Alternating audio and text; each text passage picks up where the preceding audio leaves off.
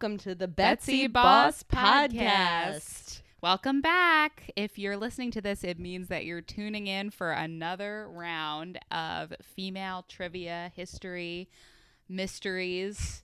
we are just so excited to be back here bringing you all of the female friendly herstory. That's right. And we may not be star spangled hammered tonight, but we still have some fun topics to talk about. Absolutely. In fact, we just got done watching a part of this new Ted Bundy series, which is out. Um, it's on Amazon Original, and it's really cool because it places further emphasis on the female victims Yep. rather than on Ted Bundy himself. And they really didn't do that for a while. I'm sure to, in part, to protect the uh, identities of these women, but Yeah. it's really cool. Well, as you know, I've always been into these true crime documentaries and whatnot, and I feel like there's been a weird Ted Bundy resurgence recently, and it's interesting to you know see these documentaries and watch the like the the Ted Bundy tapes or whatever it was came out not too long ago, and it's interesting to see um, him speaking firsthand. But I think a lot of people felt like that series in particular placed a large emphasis on him and not so much on the actual victims. And I know myself personally, I haven't seen a lot of documentaries out there that actually, I don't think I've seen any out there that actually Yeah. speak to the families of the victims and kind of give you a um, perspective of who these people actually were and how concerned they were when they went missing and all that type of stuff. So I think this was very interesting to see and kind of a different angle on the whole Ted Bundy story and whatnot. Yeah, we were commenting on how different things were back in that time period and how much more trusting people were of their kids. My mom used to take the train downtown with her little girlfriends, and she was like eight years old, you know, crazy. stepping over homeless people.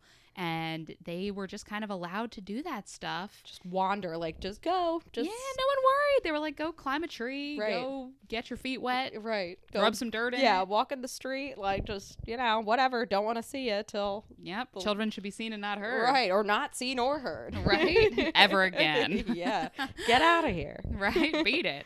Hit the road, Jack. But yeah, it's just kind of crazy how folks just trusted and they hitchhiked, they went out, walked around, they yeah, the met people hitchhiking. they I didn't think know. was especially scary. I know my dad. I think I was telling you like hitchhiked often to school because he's one of your typical big Irish Catholic families and small house. I think they had one full bath and then one how many half bath. kids? Eight kids. Oof, can you And, imagine? Oh, and they they my grandma was like, "All right, let the girls get up early and like get ready."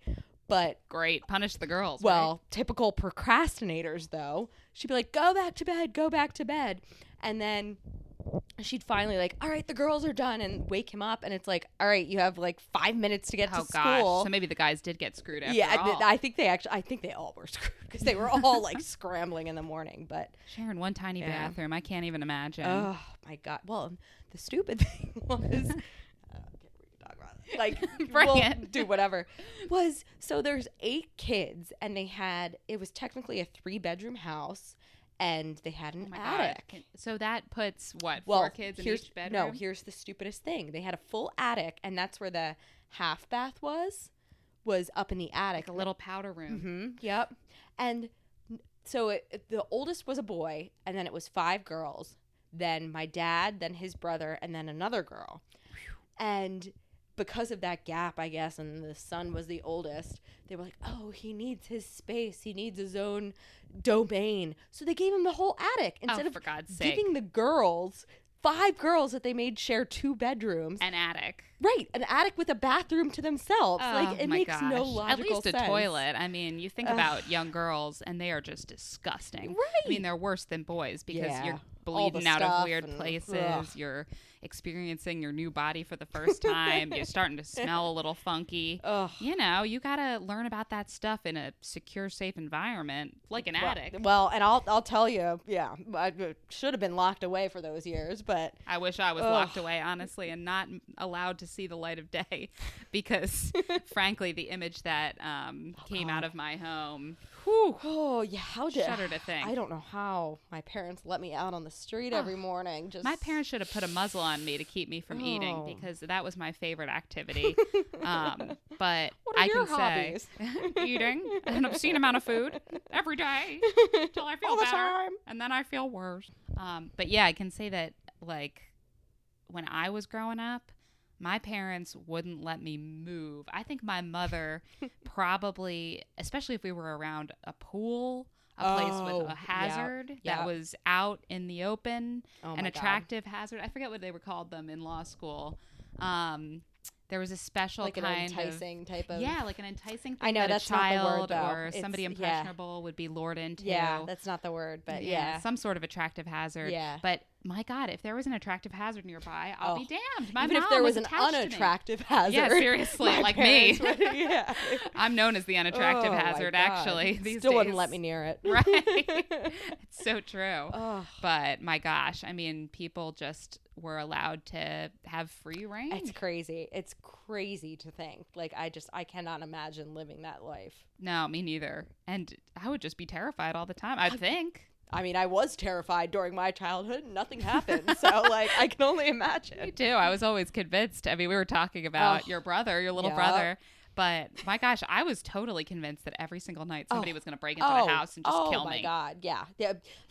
Kidnappers around every corner. Oh, absolutely. Car goes down the street I don't recognize. They're they're coming for me On the Like, main line, which, by the way, is Oh, the Beverly Hills of Pennsylvania. Pretty much, yeah. Um, which doesn't sound all that nice, Yeah. actually, because Pennsylvania is hardly a. Uh, An oasis. Country club, yeah. Actually, it's very much a country club. Oh, it sure is. Ooh, Yeah, it's a country no, club It's society. no destination. Let's no, say. ooh, nobody's trying to come here on a wedding or yeah. any sort of vacation, unless you like the Amish. yeah. Want some hey. shoofly pie? I mean, yeah, I was gonna say they do have really good food out there, and they make great how like um tables and oh my, carpentry, beautiful woodwork. like solid woodwork. Incredible, beautiful. Just the You want some carvings are so intricate. Stuff. Get out there and some good Absolutely. Food. Oh yeah, especially. good and plenty. I gotta plug it because I went to school out there. I'm oh, probably identifying myself, but who's to say? you know. Um, but yeah, Well, really There's lots of kids going to school out in the cornfields out could there. Could be you know. anywhere, but oh, absolutely recommend Good and Plenty. You just sit down and these Amish people. Wait, what is good and plenty? Oh my god. Because all I'm thinking is the candy bar. So it's a place where you go and there's several wooden tables. It's almost like a picnic setup. And you sit down at a red and white checkered tablecloth. Oh, the table. classic. The classic. Yeah. And these Amish folks just throw food into your face and slide it it, like down your gullet like a until you explode. Of course. Like, could you go there for lunch or like oh, you how can does go it? there any time of day. You can eat yourself stupid, and it is just a delight Oh, until you're done. Oh, I bet. And it's done not when you're satisfied, but when you don't like. You're sure you're gonna barf. You Oh, know, you make it out of there. do, and you come back for. I seconds. know. Oh my gosh, honestly, just like empty the tank, come Right, back for right. more.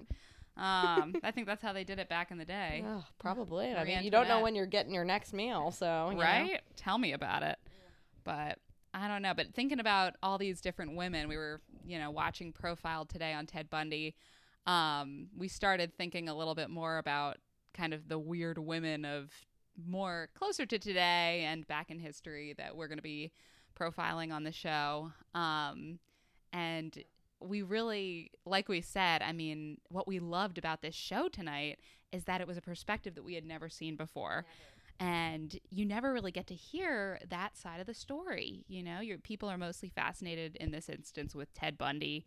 What was wrong with him? What did he do? Who did he target? You know, it didn't really go into the psyche of, all right, what kind of person gets seduced by a Ted Bundy? What kind of person follows um, a stranger into, you know, gets lured into it? Or, or even just knowing like the, the personal stories of these women as actual individuals because I feel like that I again I love true crime and I feel like I've watched so many other series documentaries whatever where there's so much covered about the victims and they have family members talk about them and it's very strange with the number of women that he killed that I they're feel like- faceless. yeah, you did like you Aside from Georgann Hawkins, Oh, who well, we, we uh, both recognized extremely immediately. recognizable. and what was the other Anne? and name? um, Lynda Ann Healy. Right. but I mean that's like that's the thing. Like you see these pictures. I could I guarantee you if you showed me some of these pictures, hmm even if I couldn't recognize them off the bat, I'd be like, Like, no, they were victims. yes, I knew it was was something and, and some a victim of someone, but you know nothing else about these people. Yeah, and they're you know really nameless, except for those individuals that we mentioned, kind of faceless. You know, they blend into that group. They're identified as Yeah. victims of x it's person all the all the girls with the hair parted down the middle, and it's just like, oh, it's just another one of the however many. Right, and we don't really get any of the defining characteristics about them. Well, you know what's crazy is like the which we just discussed um, is the fact that these parents, the parents of the children who became serial killers, Right. If you can Oh, follow this, yeah, yep. were the folks who would have been adults and been living their adult lives in that post-war, you the know, greatest generation is kind of what their generation is called. Exactly. And they had the need for these I mean the women really had the need for this form of entertainment um and really just I don't know, they were like kind of stuck in suburbia. God, that's actually a really crazy like parallel that you're going with there because the theory on mm. some of these serial killers is that you had so many in the 70s because they were raised by these men that had come back from the war and were severely traumatized didn't get the help they needed. And then it was kind of that american dream you know push where it was like have a bunch of kids you know move out into the suburbs all that type of thing. Yeah, that family life, white picket fence, American dream. but it's interesting to see almost like the flip side for women where it's a it's another kind of trauma in a sense or just kind of you could see the struggle that would result from things where they had to go to work during the war Right. and, And then the societal shift of the expectations from okay, now you're your own person and you go to work Right. because it's the war and there isn't anybody to that's do this work. patriotism Exactly, like you're doing your part. Rosie the Riveter. yep exactly Um, you know, getting out there and doing your thing versus okay, the men are home. right Now you need to go back to the household. Yep. You need to figure out how to work a washing machine.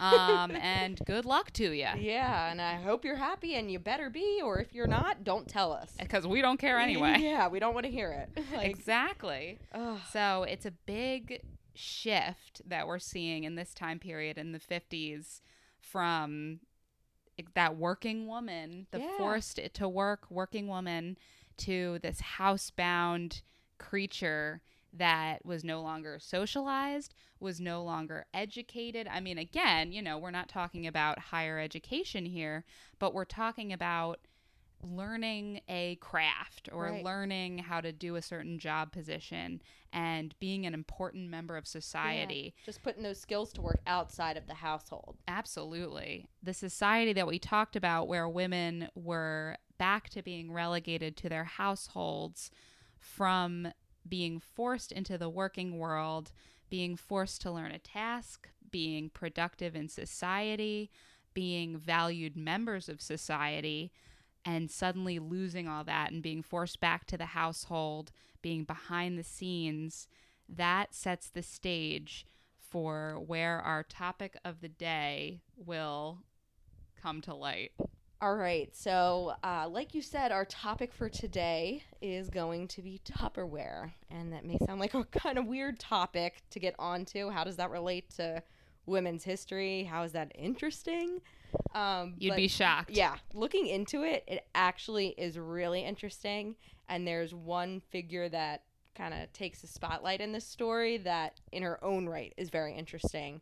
Um, but I wanted to see first of all because nowadays, like Tupperware, Tupperware party, I've never, I, I don't even know where you would find one or somebody that would invite you to one. But did you ever grow up having Tupperware? Oh, of course. And I mean, even today, I think of Tupperware as being it's a trade name Yep. that is used as a common name. So like Ah, whereas I, Kleenex I was just gonna say what, what that. is the name for that? A word that's used Ah, it's like a brand yeah, when a brand name gets used as a just a name for something. I remember like when the Kleenex when the iPod came out, they were like, "This is going to be like Kleenex, where every MP3 Totally. player is going to be an, An iPod. iPod. Yeah, And they were right. My God. But I mean, I really feel that way about Tupperware. I use that as a term Yeah. for every time you know I'm Storage getting container. yeah a plastic storage container that seals shut and Yep. keeps the elements out, keeps the food fresher longer, and I don't know about you, but to me, it's a staple of every kitchen. Oh, And you know, if you don't see that in the kitchen, then you think, okay, people aren't packing their lunch, Right. Because how the hell are you going to keep your food fresh, right. And it's just it's important. And I almost I feel like we always had them. We never lived without them. Yeah. They're so um comfortable. Yeah. Like it's just this kind of figure that you see in the kitchen and it's part of your day-to-day life. Yeah, and I I just think it's funny because now looking back, like there's, I don't think my family has any like modern Tupperware items, but looking back, we still have a lot of those older items, which is kind of funny to see. yeah, Like, people don't want to give them up. well, fun fact too that I learned looking into this topic, they actually have a lifetime uh, warranty. Oh my god. I know. Who knew? I know. Well, and that was one of the things that I that I read too. Um, there's been a big resurgence on like Etsy and eBay and all that stuff in this vintage Tupperware movement. Oh and my so the fact that they're still around and people are seeking them out to like build their collection of vintage Tupperware, in a way, does kind of like go to the testimony of how well they're made. Oh, absolutely. And they are so efficient Yeah. at doing exactly what they claim to do. And I think that's probably because, you know, they have science behind them. Right. I didn't even realize. oh I my god, think I had no idea. Oh my gosh. I mean, in this day and age, we think of plastics as just being, you oh know, my god, old material. anything. Everything's made of plastic. Anything, you know, cheap. you buy it at the store, any any container at the store, like any you know, Absolutely. yeah, And back in the day, I mean, when I started looking into this, it sounds like a lot of folks were actually petrified of plastic. yeah, And it, It just was unfamiliar. yeah, it got a weird bad rap. Apparently, it was kind of more of like a scientific Yeah. um, material. It wasn't something that people recognize in their households.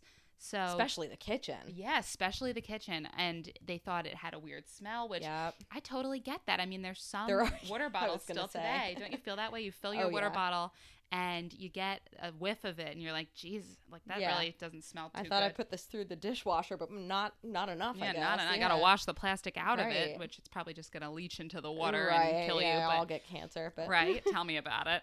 Um, yeah, but people were really spooked about plastic and they didn't know how to deal with it. They Yep. didn't want to buy it, they didn't want to have it in their homes. It was this unfamiliar alien product and especially because it was being peddled by a scientist. Well, an interesting thing that I learned about this that honestly did kind of creep me out even reading it was that the plastic that this was made out of. So, again, this ties into the World War II thing that plastic had become this new commodity during the war, and now it's over. DuPont is looking to use plastic in other ways. But so Earl Tupper had worked in the plastics industry before this, and um, working with DuPont, again, they were looking for some other way to use their plastic in products after the war.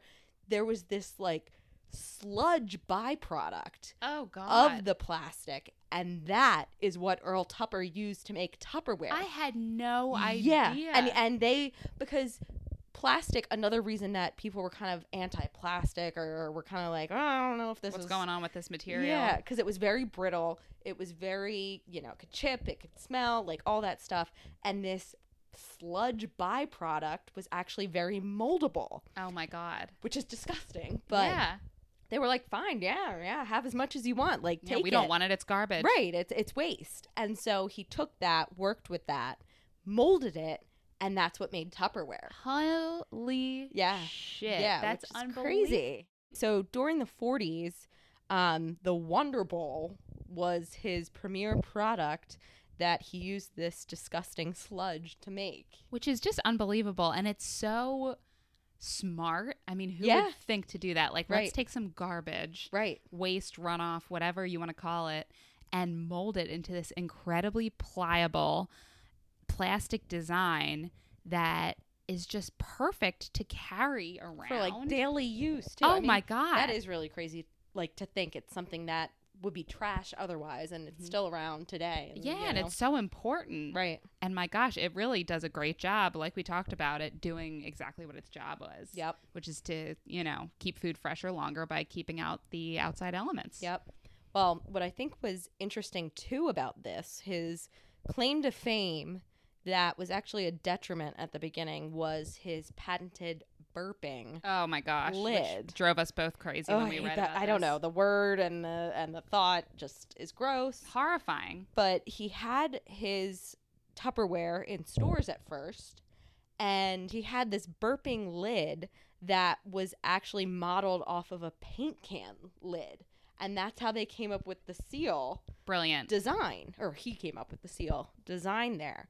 But it was in stores in the 40s, and people back then were like, "This is space age stuff. I don't know how what to the work hell this." is this? And so it wasn't doing really well. Well, I just think that that added to people being skeeved out. It's it's a double-edged sword, um, but it's sort of cool how it worked in both ways. So before people became comfortable with the Tupperware setup and the product, um, they were even more revolted, as far as what I read, Yeah. by the fact that these lids had to be burped. people couldn't figure out burping how to burp them. Yeah.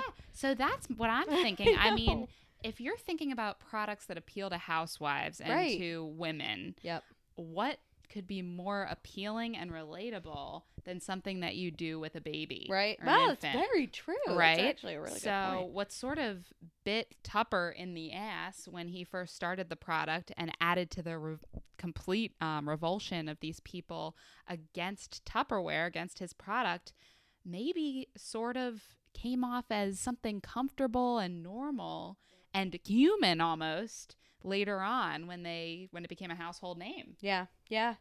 No, and it's just it's interesting though to see kind of the next chapter of this then how it started to fail at the beginning when it was on the shelves in stores and Tupper had a great product but it really took a great woman named Brownie Wise Which aka Pennywise. No. Pennywise. Our girl Penny. No. she was she was revolutionary though. She was actually the one that kind of made Tupperware what it is today and why it's still a household name. Yeah, a hundred percent. Um, and it was just such a big issue. Tupper, Earl Tupper, was not a guy that wanted to be out in the public eye. Yeah. He was incredibly mortifyingly shy. I mean, I can kind of relate. But Aren't we all? Um, which is why we remain nameless over That's here right. on Betsy Boss. Um, but he just had no interest in being a public persona. Right. He wanted his products to sell and be out in the world, but he didn't want to be the one peddling them. Right. Um, so this woman, Brownie Wise, really brought Tupperware into American households. Yep. And she was the driving force that brought sales way, way up, that normalized Tupperware in the household, and that made Tupperware not just a product that everybody recognized and used, but also a way for women to completely revolutionize their place in the house. Yeah. Well, it was really interesting to hear about a woman during this time period. She was very much an anomaly. She was a divorced mother of one and Lone- yep, lonely, broke. trying to just make a living and she ended up being wildly successful um, she didn't come up with this whole kind of multi-level marketing plan No, aka mlm she right. you know Bless her.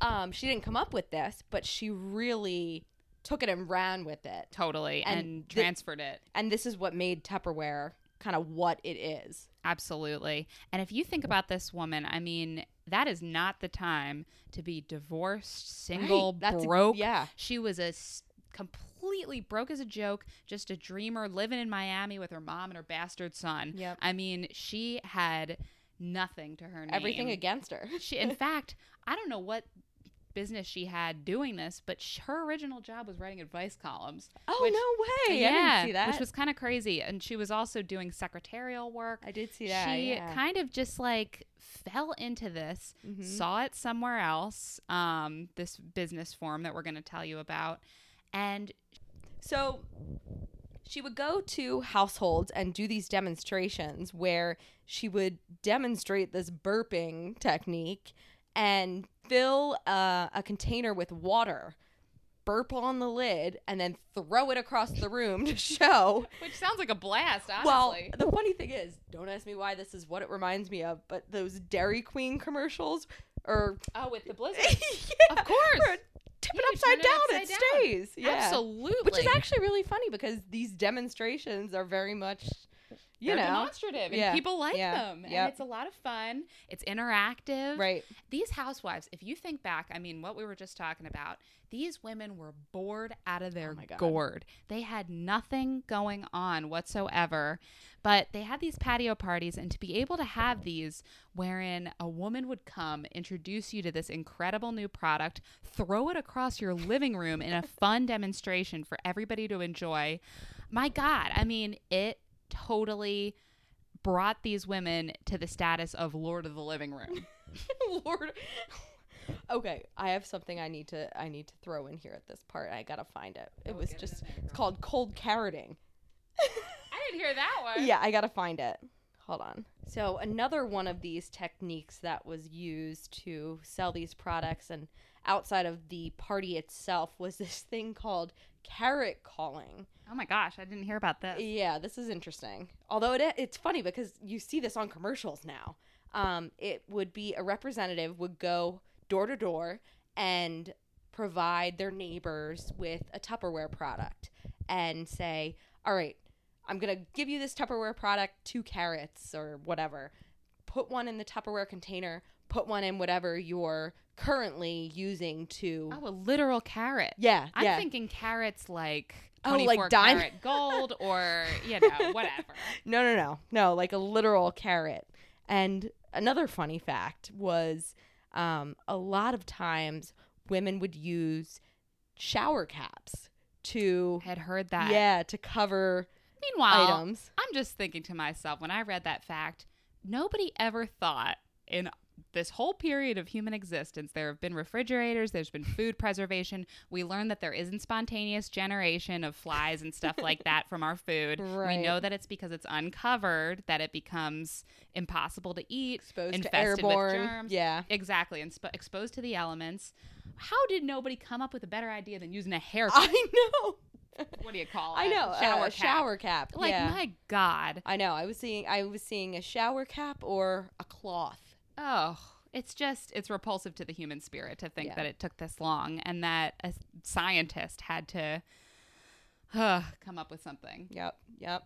But anyway, this was their kind of experiment to, again, this tends to be a theme I think I've seen where it's showing real results and putting the product in the consumer's hand. And So cool. yeah, it was it was revolutionary for that time. I mean, we And see I it all the time now, but So the carrot in the Tupperware, I presume, would stay fresh so much I'm longer. sure. I'm sure. Well, with that lifetime guarantee. Oh, absolutely. oh my gosh.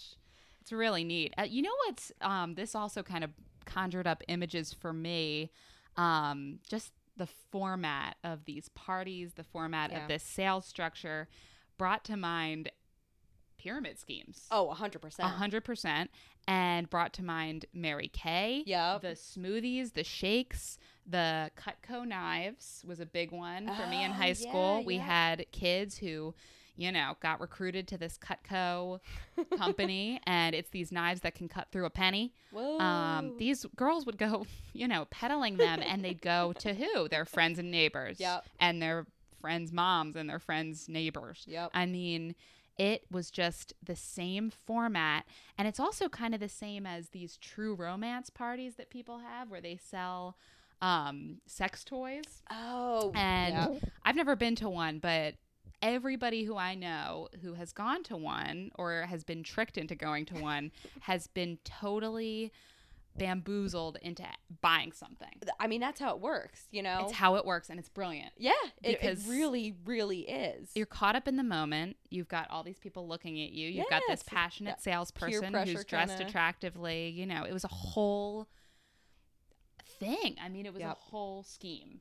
Well, it's like, you know, in any type of work or school event where it's, you know, all right, we're going to pass this around, everybody sign up. You know, it's a Yep. it's voluntary, But, is it really? Yeah, you see everyone else signing up, and why aren't you signing up? You know, Oh, a hundred percent. thing. Everyone else is buying something. Well, what are you doing? Why aren't you buying something? Oh, absolutely. And that's exactly what happened to these women of the day. It's just they would end up buying just a ton of Oh, yeah. bowls. Yep. And you know, whole collections. They came up with snappy names Oh, for the I love colors. this. I Wasn't love that this. great? Yeah. But with um different jewel tones, Oh, you know, sapphire blue and ruby red, you know, Mhm. just enough to make it seem a little bit glamorous, make Yep. it seem relatable. I think that was a huge thing for getting over the hurdle with this product that Yeah. was alien and strange.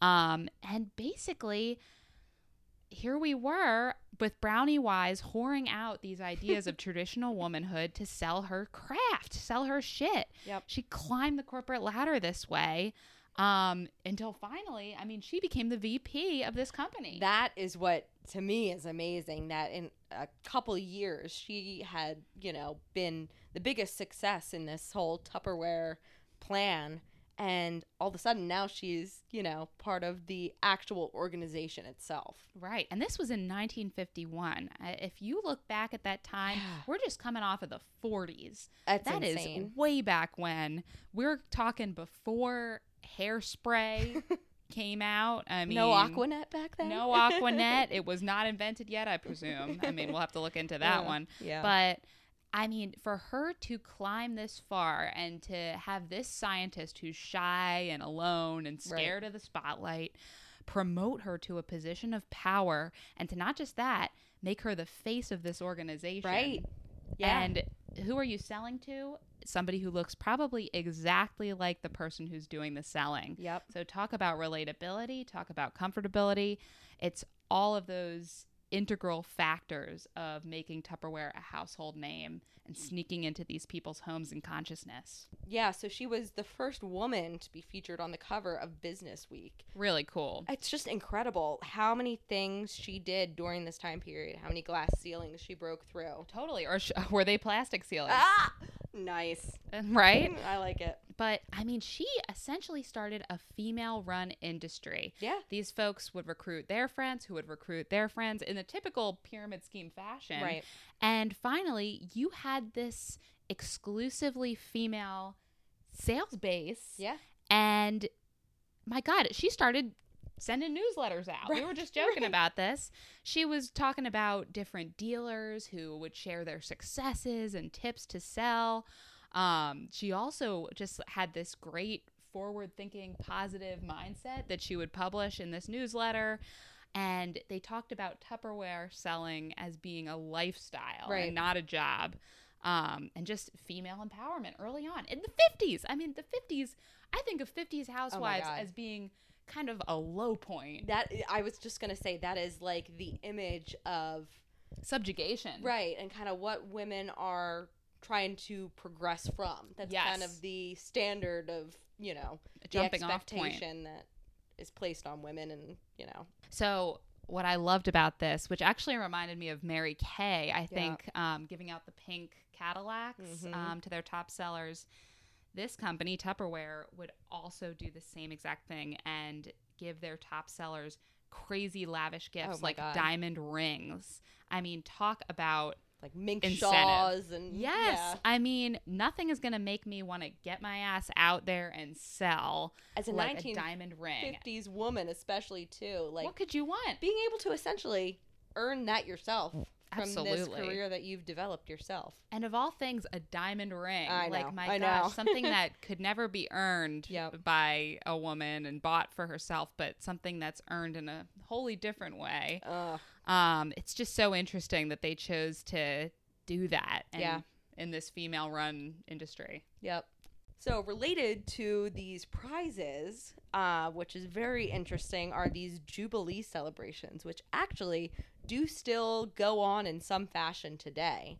These were these huge shindigs. They would bring in the their biggest sellers and it was kind of a several day event they would have performers they would have more prizes it was really a chance to recognize these top sellers and an incentive for them to continue to perform like they were Brilliant. and it, it just i actually watched some videos on youtube um, about uh, that were recordings of some of these jubilee celebrations and it was just crazy like it was it was funny they actually had one performer i, I didn't recognize her but she was probably some well-known performer and started singing a song and kind of adapted it to be about tupperware Oh my gosh, how yeah, great. Which was just, and of course the crowd, you know, went wild, and but it was just, it was crazy. The, they were these huge celebrations. Um, If you go to our Instagram, there's actually a snapshot from one of these parties. Um, that's and they're referring to the patio parties, Yep. but the women are holding up signs that say parties are the answer. and obviously, today that takes on a whole different meaning. Right. We think parties are the answer too, um, to a totally different set of problems. But just a fascinating way to promote these females, to make them feel special, to keep them performing, Yep. keep them selling, keep them on their toes. I mean, they're looking up at these other um, pros, different people who are given tips and tricks to making these sales. It's so smart. And how about just the um the battle between the traditional female at home figure is it reinforcing that stereotype that I, yeah, I did come across that a lot. Whether it should be even today something that women support or are against. right these at home sales Yeah, because it is a way for you know for a woman to be empowered and create her own um, position, her own income, and it's something that fits. You know, it's very flexible with your schedule, and uh, there's a lot of benefits to it. It's easy to kind of get your friends involved, but I know there's also questions about uh, it's the type of thing. There's not benefits involved, and yep you know is it is it kind of especially with tupperware empowering women or reinforcing that kind of domesticated gender stereotype yeah you got to be in the house so like of course you're going to be selling uh, kitchen up um oh yeah appliances and utensils Right. and yeah to other women in their homes. Yep. i mean it's just very interesting yeah. but um so the uh, publicly stated reason for the downfall of brownie actually goes back to these jubilee celebrations and it goes back specifically to the celebration in 1957 their theme for this party was a luau. They actually again looking up some of these videos they had very themed jubilee events. One of them was like the gold rush and this one it looked like a blast it, it really did like th- these people were into it hmm so this specific uh, Jubilee celebration was held at their headquarters in Florida, and again, 1957. It was a luau theme, and it was held outdoors. And what I could find was that there was bad weather, uh-oh and uh, Brownie kind of pushed people as they saw the weather coming in. It was bad to get on these boats, and there was actually a lawsuit after this whole thing because people got on these boats and again i couldn't find as much information as i kind of remember seeing in some documentary or something i've seen before but they got on these boats were somehow injured the drivers were incompetent oh my gosh and um they there only were- knew how to sell tupperware they didn't know that's how right. to drive I mean, they didn't say, look, it was modeled after a paint can, not a steering wheel. like, so they sued after the fact because they were on these boats with poor drivers and the weather and whatnot. Um, so it was kind of this publicized thing, and it was a, a bad mark on Tupperware. So this was 1957, kind of a major crash at this jubilee.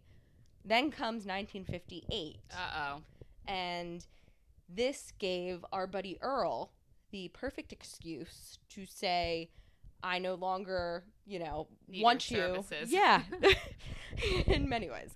Uh, but he then took this, and publicly at least, said that this was kind of the reason that he was going to remove Brownie from the board. such a good scapegoat Yep, yep. He said, "I don't like the spending on these jubilee celebrations, and look how poorly this this recent one turned out. So that's it. You're off.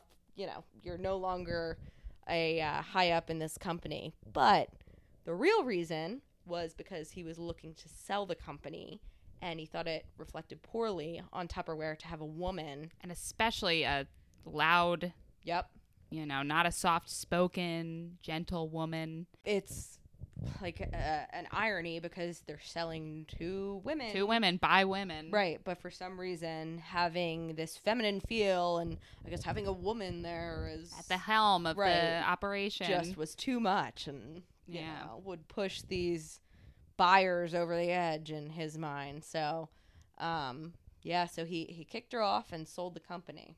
Yep. And he sounds like he totally stripped her name from everything. Yes. I mean, wouldn't even mention her. Would her. not recognize her for anything. And did you hear about how she took them to court and what she got away from? No. Oh my gosh. So Brownie, you know, not to be taken off the docket here, took these people to court, took um Earl Tupper and his whole board, who were all male by the way. She took them to court and all she got out of that court Oh. proceeding was a one-time payment of one year's salary, which was 30 grand by the way. So oh my she's not exactly making top dollar. And she made Tupperware. I mean, everything we've She read, made it what it was. Yeah, exactly. Yeah, she was the face, she was the name, she was everything, and was stripped, cast asunder, and she went on Shocker um, to work at cosmetics companies that Mm. used similar sales strategies, which oh we yes, talked I about. I heard it was called Cinderella something. Oof, it sounded Yeah. rough, honestly. sh- mm, and come up with a better apparently none of them did very well at all. I mean, it really was quite the disaster. Um, in spite of the fact that Brownie Wise kind of met her demise um, with the Tupperware industry, um, you know, those who rise fast fall even faster. She um, still kind of stands out to us as just a symbol of female empowerment. She totally rose from the ashes like a phoenix um, of her broken relationship, her empty, you know, pockets. She was living with her mom in Miami, hungry, sick of her, you know, deadbeat husband and exhausted from caring for her child. And she created this massive industry, and not just in the Tupperware industry, but a form of industry that pervades still to this day, Yep. like we said, all different types of sales.